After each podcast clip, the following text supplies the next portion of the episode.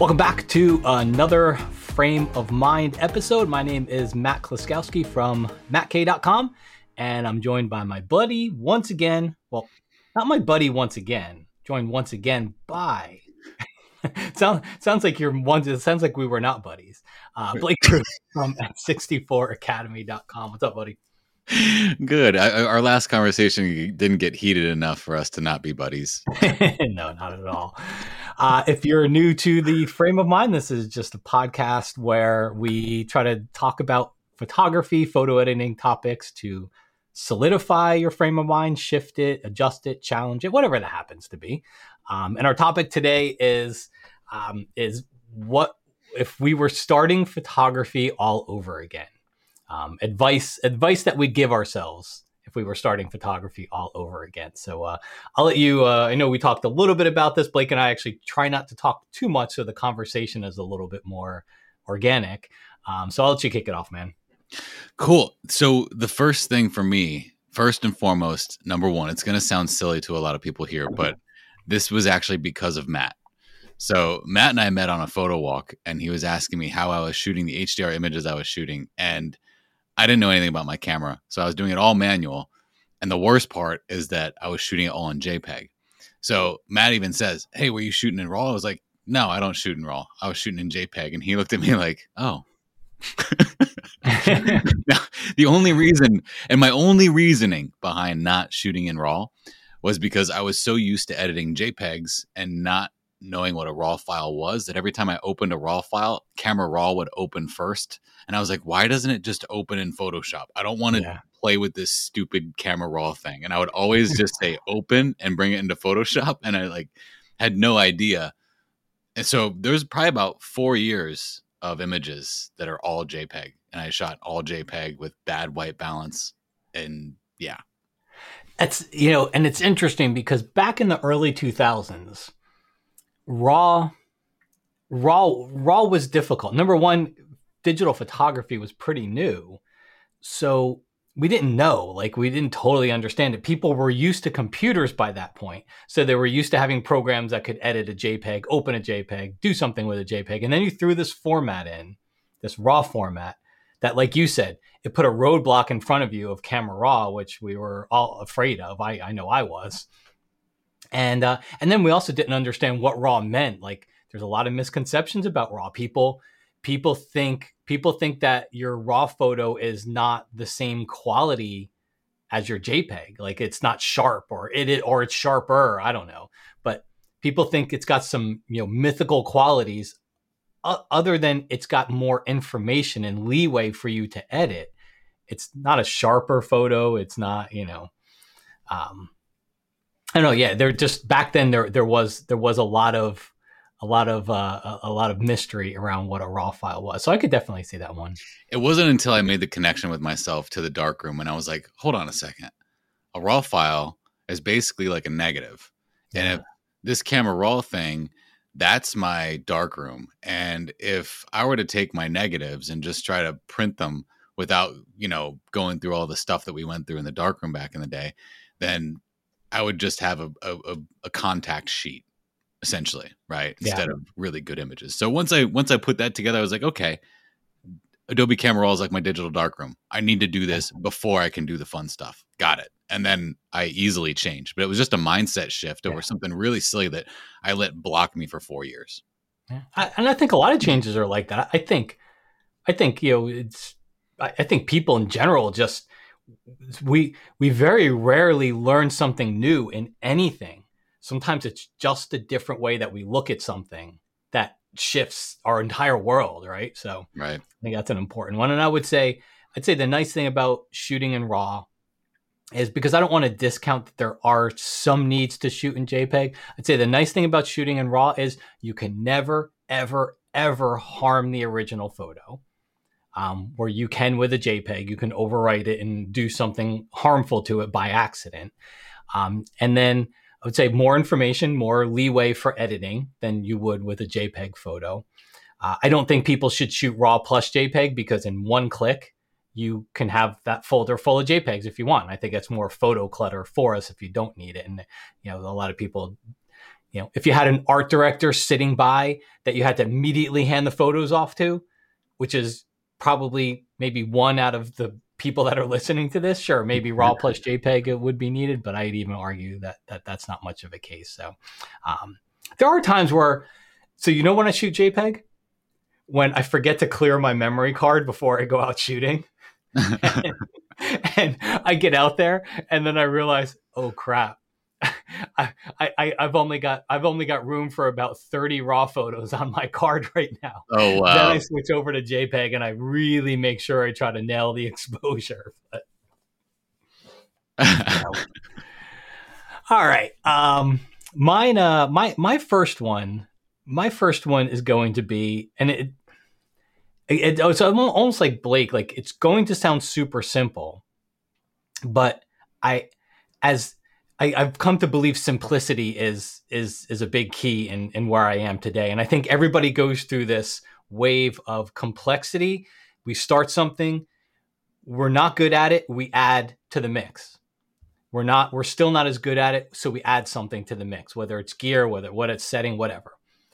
And we we we're not good at what we want, so we continuously add things and add things as time goes on, thinking that's going to be the answer to why we're not happy with our photography. Before you know it, we kind of have a fairly complex photo world. And then I think as you become more confident, you start pulling yourself back to simplicity. I think it's it's the trait of everybody that eventually becomes good at something. I wish somebody told me in the beginning that get your camera in front of something great in great light and the rest takes care of itself there if you do those two things the the photo the composition the light the editing all of those things become so much easier. But i think if we fail to realize that and i think a lot of people do i think a lot of people think i'm not going to say that editing can't help a photo and can't take a good photo and make it great but editing very rarely will take a bad photo okay, not of a great subject or not in great light or both, and make it a great photo. And I think people have some misconceptions that we can take a bad photo and make it great later. I don't really think we can. Get your camera in front of something great in great light, hopefully, and the rest becomes very, very simple. I agree with that too. Um, although I lived in California when I started digital photography really seriously, and I had great things in front of me everywhere I went. But then I moved to Kansas City, Missouri, and I've got like barns, barns, more barns. so it's like I, I agree with that, but at the same time, um, there's also this I have almost the opposite here written down, and also the same time I have the same things kind of written down on your on idea of simplicity. A lot of times when we kind of talk about this, we don't really share this stuff with each other. We we kind of make our own notes and then we come to this thing. So I have simplicity about my workflow because I used to go from Photomatix to Adobe Camera Raw to Photoshop to Topaz to Nik to ON1. And I thought that, that was like a badge of honor because I was moving to all these different places for post production when in reality I didn't need to do all that. I could do all of it in Photoshop if I just knew Photoshop. So I've I've really simplified that process. But when it comes to the shooting aspect, um, I, I almost feel like I wish I would have comp stomped less. And you know the term comp stomp, where you see something on social media and you're like, because I would do this. I would go to the Golden Gate Bridge and try to find the exact shot that that person shot.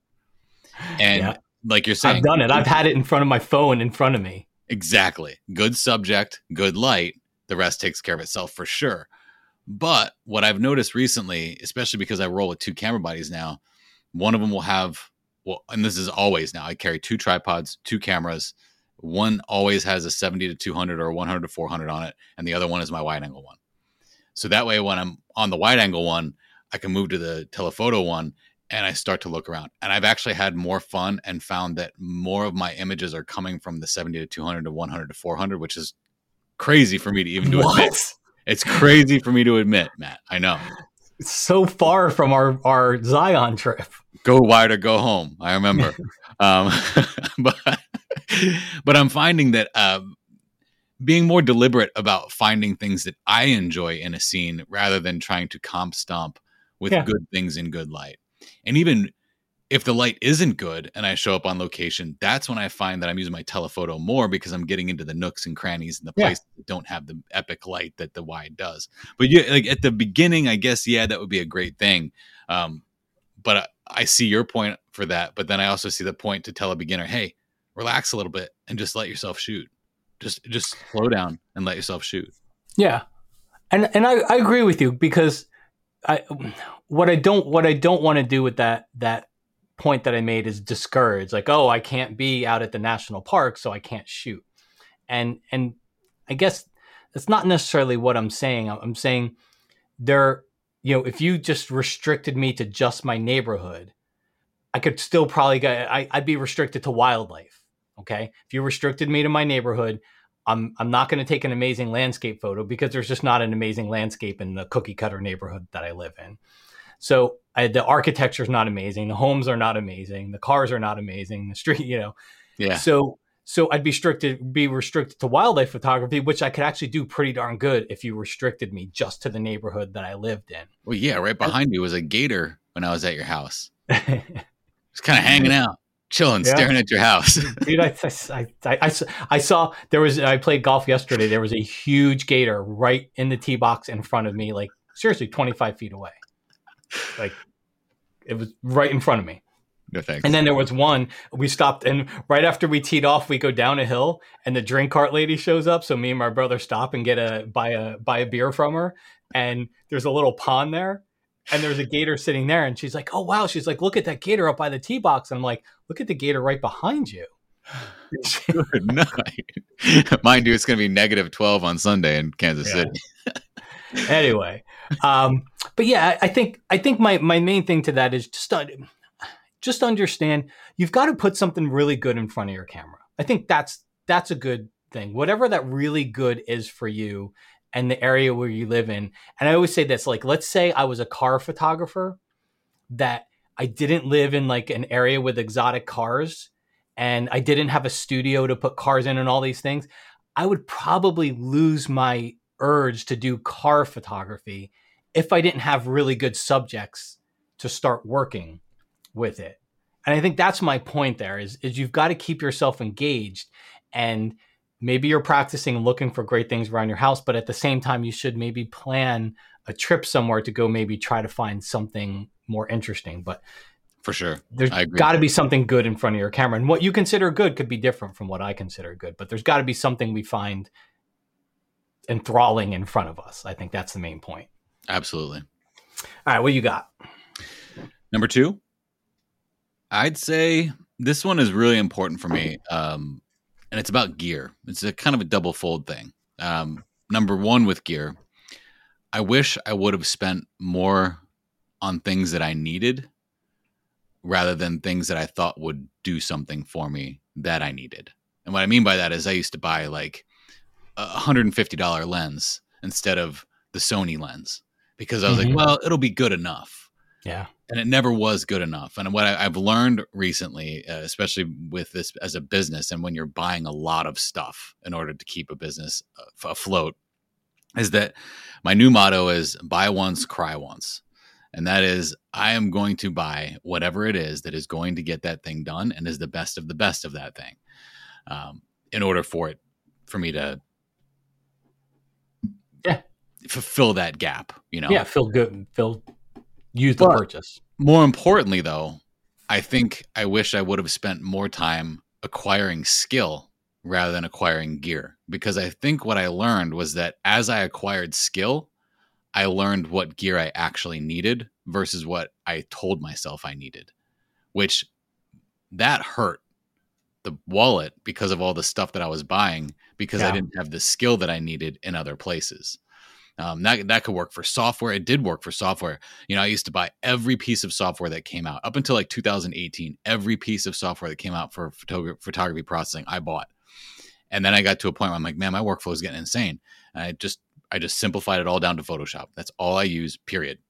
Now I use you know a little bit of Topaz here and there with the AI stuff, but you know, I wish I would have just acquired the skill that I needed because that would have informed me on the gear that I actually needed versus what I was telling myself I needed, if that makes sense.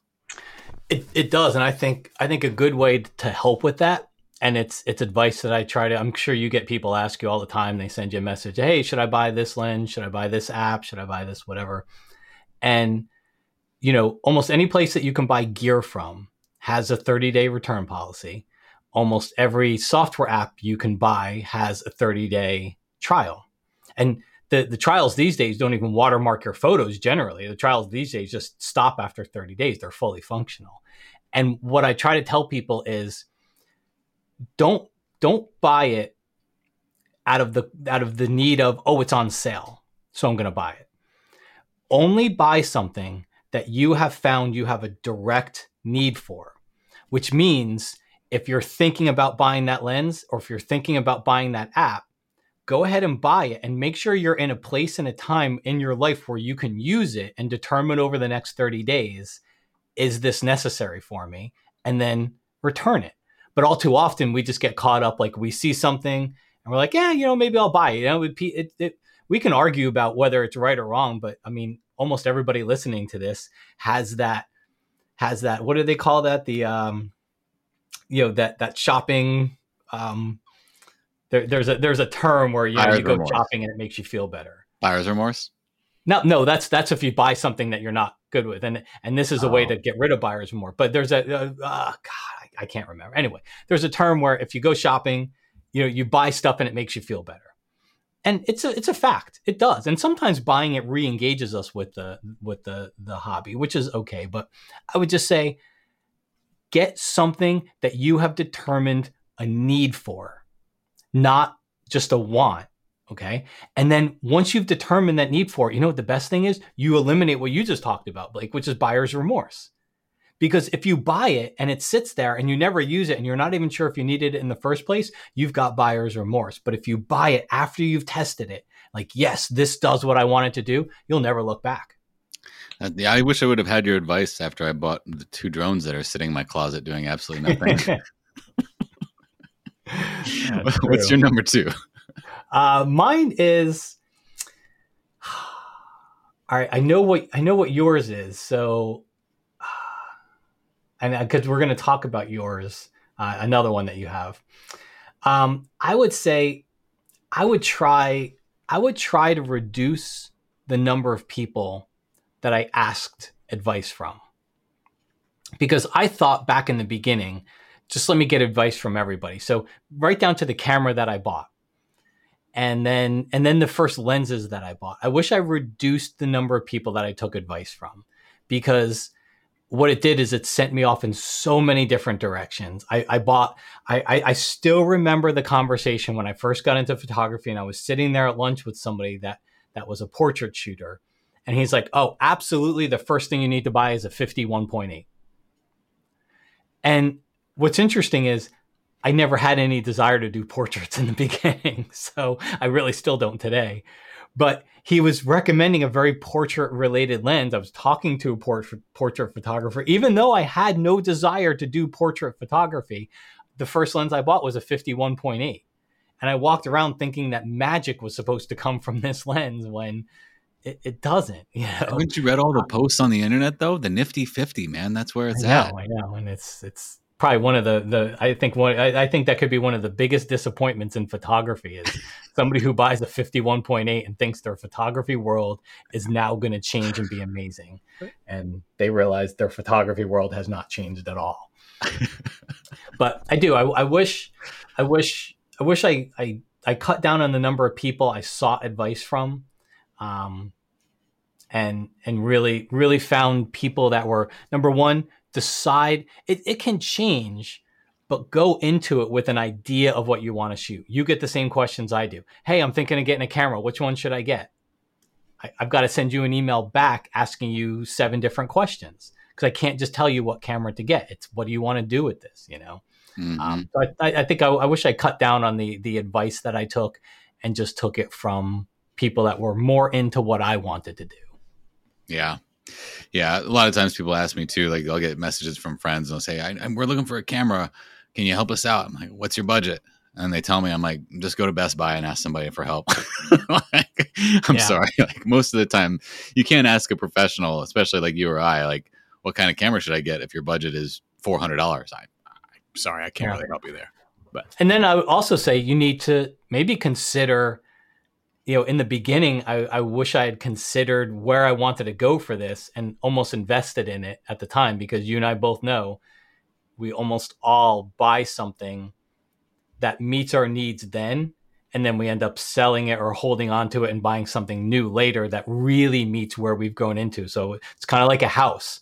You know, you're a young family starting out, buy the house that you're going to grow into if you think this photography thing is something you really are going to invest into, buy the camera and the lenses that you can grow into. Because if you buy the cheap stuff, like you said, buy once, cry once. If you buy the cheap stuff, you're going to eventually, that's wasted money because you're going to buy the expensive stuff anyway. Mm-hmm. Yeah. I know Yeah, that and- sounds easy to say, like everybody's got unlimited money, and I know we don't, but there needs to be a, there needs to be a, a at least have the self awareness, have the self awareness to know, hey, I can't afford any more than this right now. Right. And if you can afford more than it right now, then maybe you should consider it. But that's, I mean, uh, in all honesty, the reason why I started a blog to start a business in photography was because I wanted a better camera. My wife said, she told me, she said, go buy that new Canon that you want. And I was like, no. She's like, well, you're starting a blog. You need to have more professional gear. I said, I love the fact that you're giving me permission to buy a camera, but I'm not spending a dime on this hobby coming out of our budget until I can start making money off of it Yeah. and that's that was my drive my passion and my determination. And look at it now. It turned into a youtube channel. I'm sitting in my basement teaching from like you know all that happened because i With your refused dog. i refused yeah. I refused to go into credit card debt to get a camera. I said i'm going to make this thing pay for it. And Yeah. you know that that but that that's been my my whole life has been like that. So you know when when people hear that oh it must be nice that you can do that. Well hey hard work is not nice all right and Yeah, most of us Took a long time. yeah, it took a long time. So, All right, what do you got? um, number three, I would say probably most important for me. Number three. Well, I, I kind of have one that's like really important, but this one is actually. Remember we talked about one because I said I was going to talk. I know, it. but I've got one that is really good, but it's not really. All right, I you, mean, you could do that one, and I'll do I'll do the mine the next. no, I'll, uh, I don't want you to replace one of yours. Um, I would focus more on the exposure triangle and the theory behind it rather than camera settings and trying to get things dialed in. You know what I used to do? I used to look at uh, a lot of magazines back. In, so just so people know, Matt and I met in 2010 at a photo walk, and very shortly after that, I started reading a lot of the Kelby magazines, and um, I'd follow Scott Kelby and Matt Kloskowski and all those people. And some people would leave their camera settings on their social images, and I had a notebook. I, it's over there. I still have it. That I would write all of your camera settings on, like if you posted a waterfall picture. And then I would go to a waterfall and I would change all my settings in manual mode to your settings. And then I would try and take that picture and it would come out like crap. And I'd be like, why did his come out great? Mine like crap. And it was all because I didn't understand the theory behind what's happening with aperture, ISO, and shutter speed and how that trifecta, you know, if you're really trying to master manual mode, you have to understand the exposure triangle. But now I mainly shoot in aperture priority mode and I really just use my uh, EV plus minus Mm-hmm. because, I'm on landscape mode. And I, it's different when you're in wildlife mode, but Yeah, yeah. landscape mode, that's how I shoot. And I shoot. when I teach at workshops, I, I walk up to someone's camera and I say, "What are you doing here?" Well, I'm trying to get this, but I just can't get my my settings right. Well, what what mode are you shooting in? Manual? Why? Because that's what I'm supposed to, right? No. Like, let's take a look at this. Like, why isn't this working? So that's I'm not going to teach you the cheat. Let's see why this isn't working. Well, it's not working because it's overexposed. What can you do if it's overexposed? I don't know. Well, okay, there's three things that you can do, and it all happens to be halves and doubles. If you just learn in halves and doubles, halves and doubles, you'll get this. If you half the light, double the light, boom, it's done just by moving these dials. So understanding the relationship between halving my light that's coming into the sensor or what the acceptor, uh, the sensor is accepting, you know, and then knowing, okay, well, I need to be in this aperture because I'm shooting a landscape. So it's got to be F13 or F14 or F16 or whatever, maybe F11, whatever. Um, Yeah. So I need that aperture. So what else needs to change? Either the ISO and the shutter speed. Okay, well, what am I sacrificing or what am I gaining by moving these? If I use the shutter speed, then I'm going to get blur. If I use the ISO, I could get grain. Those are the negatives, but what's the positive? So then, you know, once you understand the theory behind all that, it's very, it's extremely simple to change your settings on the fly. You know, and it's not because I know the numbers. I could care less what the numbers are. I know the dials and I know what happens when I move that dial. Yeah. So, you know, often when I do teach a workshop or I'm at a workshop, people are like, Blake, what are your camera settings? I'm like, it doesn't matter. Come on, man, just tell me what they are. And I'm like, okay, fine. I'm at, uh, you know, and then I'll tell them, but I'm like, look, I need you to understand why I'm here because it can happen two seconds later is the light's going to change and I'm going to move my ISO.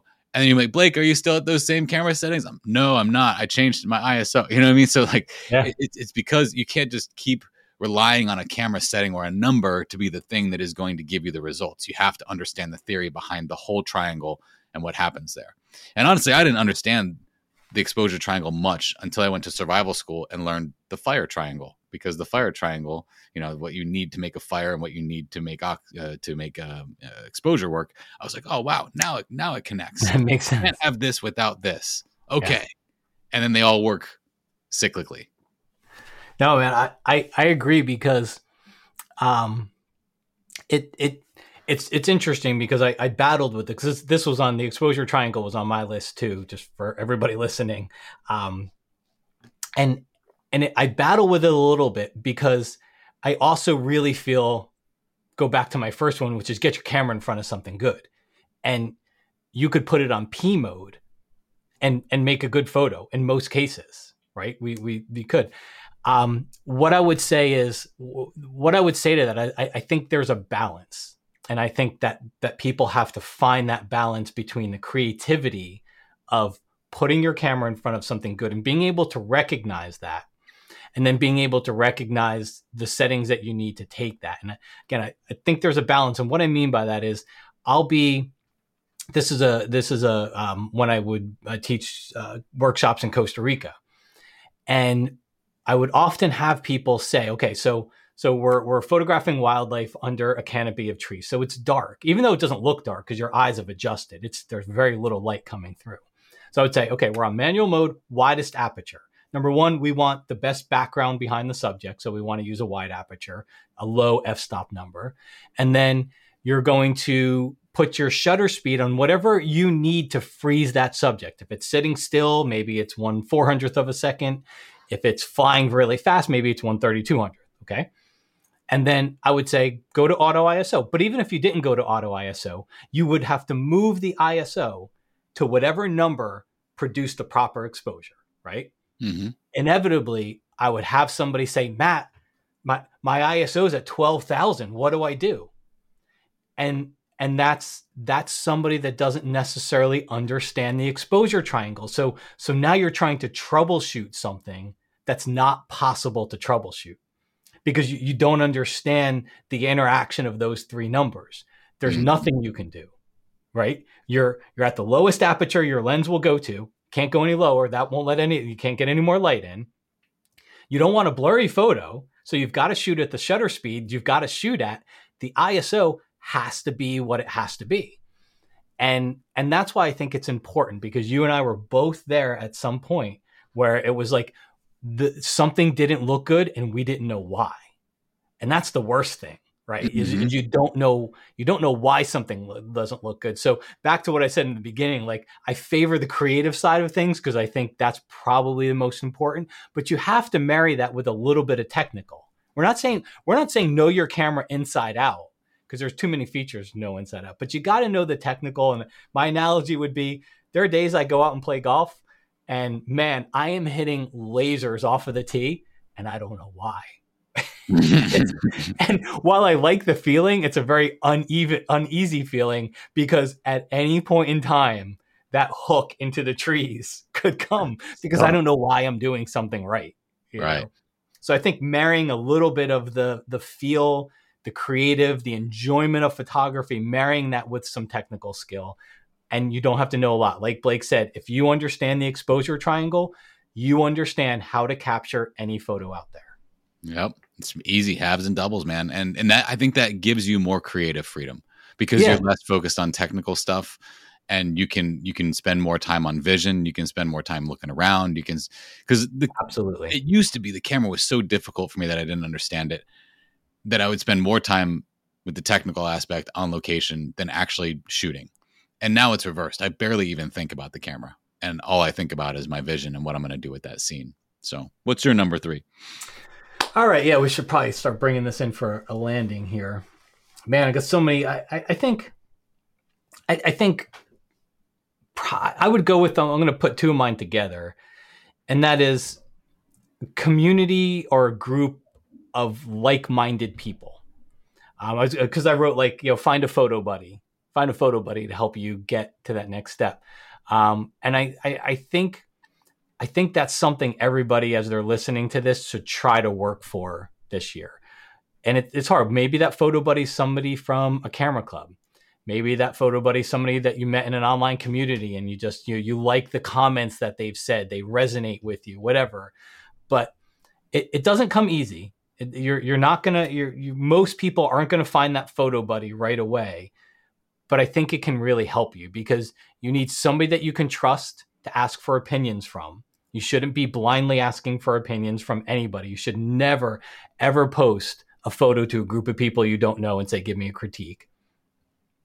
And so you need somebody you can trust opinions from. And then i'll dovetail that into another thing which is buy what buy what your friends have.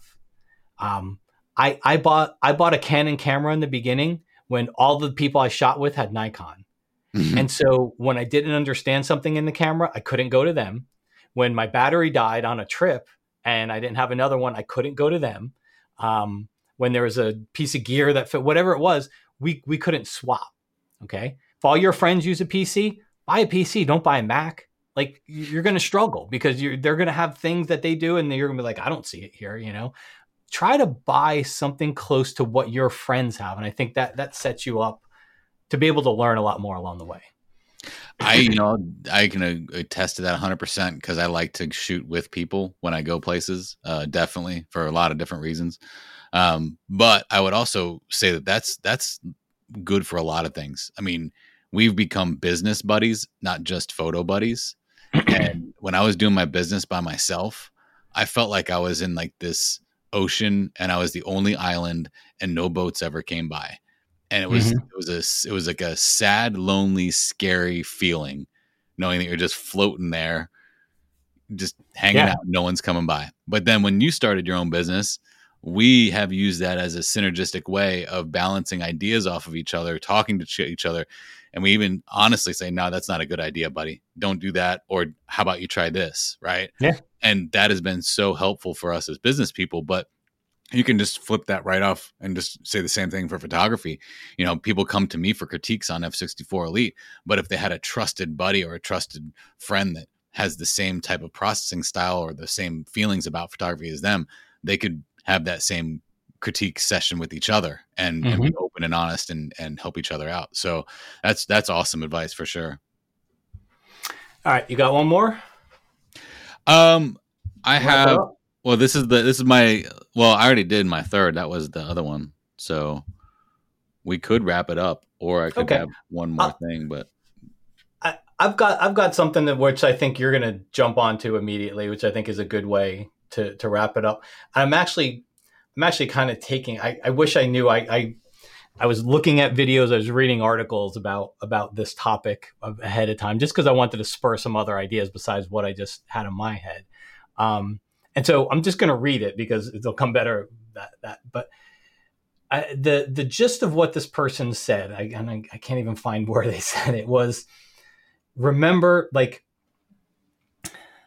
nobody really cares. it sounds bad, and it's like I got to build. Nobody really cares about your photo Okay. So when you're out shooting with a group, guess what? They really care about their photo. And you'll you'll pull the camera over and you'll be like, look at what I got. And they'll be like, Yeah, oh yeah, yeah, that's great. Right back to their, you know, right back to their camera. You know, it's a, it's just like, oh yeah, cool. I'm I'm happy for you. Let me get back to what I want to do. No one really cares. Okay. And, and I don't say that to be harsh. And I don't say that to discourage people. I say that to encourage you to be okay with with with with doing what you like okay and what i mean by that is i said so take photos of the things you want don't don't censor your vision because other people don't find it interesting and I, I would say a great one would be like insect photography you're to have a hard time finding a large group of people that really like taking pictures of bugs. And you're going to have a hard time finding your friends and family that are like, wow, that is an amazing grasshopper. Right. But if it, you're into it, there's a, there's a certain feeling of enjoying what you're doing. So don't censor what you like. Don't censor what you're doing because of other people. Do it, enjoy it, post it. Maybe somebody likes it, maybe they don't, but you have to enjoy it first and foremost. And I think that's important. Absolutely. And I have so many personal projects that I do that fascinate me beyond belief. And I'll send them to Matt and he's like, cool. but you know, I really liked your, your trading card one with your brother, the Captain America one where you put your brother on Captain. America. That was awesome.